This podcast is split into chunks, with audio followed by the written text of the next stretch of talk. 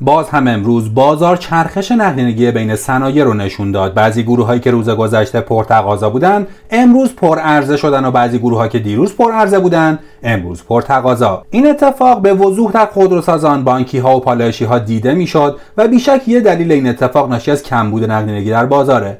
عرضه ها هم امروز بی امان دیده می شدن. قسمت 434 پادکست بورس پلاس رو تو روز چهارشنبه چهارم اسفند 1400 مهمان شما این ما تو این پادکست به بررسی روزانه اتفاقات بازار سرمایه ایران می‌پردازیم. بازار امروز باز هم تحت تاثیر ارزها ها قرار گرفت اما عملکرد به نسبت خوبی رو ثبت کرد. خودروسازان و بانک ها امروز تا حدی مثبت شدن. پتروشیمی ها هم بد نبودن. در عوض پالایشگاه ها به ورطه منفی رفتند. اوضاع در کوچکترها به مراتب بهتر بود و شاید بازار به دلیل ارزهای بالا در بزرگترها تصمیم گرفته که به کوچکترها بیشتر توجه کنه در کوچکترها سیمانی ها و انبوه سازی تقاضای بهتری داشتن در این شرایط واضحه که خروج نقدینگی حقیقی ها رو ثبت کرده باشیم. اما سرانه معاملات اعداد مثبتی رو ثبت کرد. بازار امروز اهمیتی به خبر بازگرداندن ارز 4200 به بودجه 1401 توسط نمایندگان کمیسیون تلفیق بودجه نشون نداد. چرا که این ارز با توجه به تمایل دولت محکوم به حذفه. نظر بانک مرکزی هم از ارز 4200 این ارز حرف و حدیثه زیادی داشته و باعث بروز مفاسد اقتصادی شده. نمیشه زمینه فساد رو فراهم کرد و بعد انتظار داشت فعال اقتصادی سالم کار کنه. چقدر وقت دادگاه های ما برای مفاسد ارز 4200 تلف شده. تقریبا به طور کامل منافع ارز 4200 تومانی به دست مصرف کنندگی نهایی نرسیده. اونطوری که از شرایط قابل استنباطه به نظر می‌رسه دولت و مجلس خواهان حذف این ارز ترجیحی هن. اما در این میان به خصوص مجلس می‌خواد کارو طوری پیش ببره که از حجوم مردم برای خرید کالای اساسی در روزهای پایانی سال جلوگیری بشه. بشه بنابراین این رفت و برگشت ها و پیغام و پسخام ها بین دولت و مجلس و بانک مرکزی می‌تونه به این دلیل باشه. در نتیجه استنباط بورس نهایتا حذف ارز 4200 حکومت باید یک بار برای همیشه این دندون لق و بکشه و با موضوع به صورت امنیتی برخورد نکنه. به راحتی میشه یارانه ارز ترجیحی رو به اقشار آسیب پذیر داد و این ارز رو حذف کرد. در اتفاق دیگه مرحله 33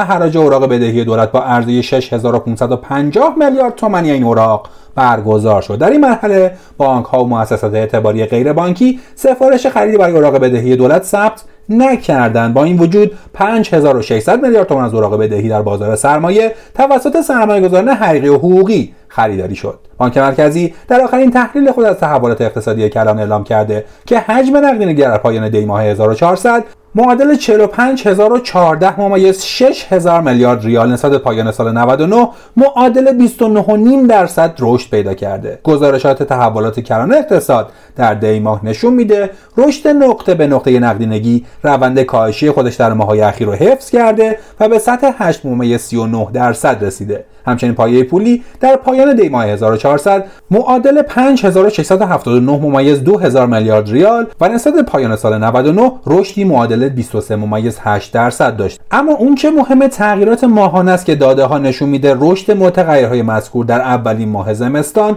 کاهش پیدا کرده و پایه پولی در دیما تنها یک ممیز 3 درصد و نقدینگی هم یک ممیز 7 درصد رشد کرده. به نظر می‌رسه شل شدن تحریم ها و افزایش فروش نفت دسترسی دولت و بانک مرکزی رو به منابع بیشتر کرده. به اعتقاد دیگر کارشناسان کاهش انتظارات تورمی و تصمیم سیاستگزار اقتصادی به کنترل ترازنامه شبکه بانکی کشور دو دلیل عمده این کاهش به شمار میره. امروز ارزه های بی امانی در بازار هم دیده می‌شد به خصوص این ارزه ها در نمادهای بزرگتر بازار مشهود بودند بنابراین عدهای از فعالان بازار زن فروش بازارگردان ها یا در اشل بزرگتر فروش های صندوق توسعه رو دلیلی مبنی بر تشدید ارزه ها ارزیابی کردند. شفاف سازی خرید و فروش های لحظه‌ای در این صندوق بزرگ یه مطالبه جدی فعالان بازاره. اگرچه ماهیت خرید و فروش های این صندوق در گزارش های تأخیری صندوق افشا میشه اما کارگشای فعالان بازار نیست. اصولا به دلیل حساسیت هایی که در بازار وجود داره عملکرد خرید یا فروش این نوع صندوق ها در بازار زیر ذره بین میره. بنابراین به اعتقاد کارشناسان بهتر بود. اصلا چنین صندوقی تأسیس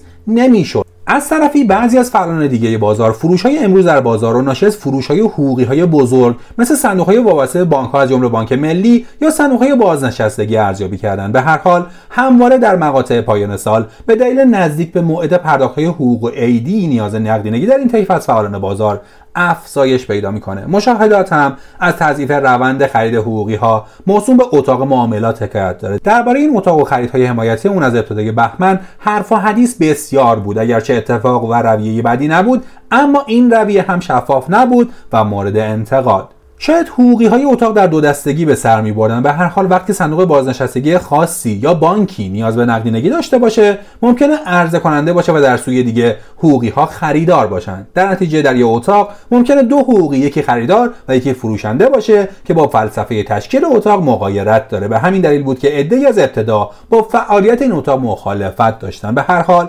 روش های حمایتی از بازار از خیلی وقت پیش اما بسیاری داشته و هیچ موقع نتونسته رضایت کلی فعالان بازار رو جلب کنه. اما گزارش های ماهانه شرکت ها در حال انتشاره. در شرکت های بزرگ تا به حال گزارش های فولاد و فملی منتشر شده که علیرغم مشکلات قطعی برق یا گاز شاهد فروش های بسیار خوبی بودیم. ممکنه بخشی از فروش شرکت ها از موجودی ها باشه. در نتیجه بازار سهام به موضوع موجودی های شرکت ها هم توجه می‌کنه. این رویه به خصوص در سرب و رویکاران از اهمیت ویژه‌ای برخورداره. من حیث المجموع انتظار میره روند نوسانی بازار طی هفته آینده هم تداوم داشته باشه.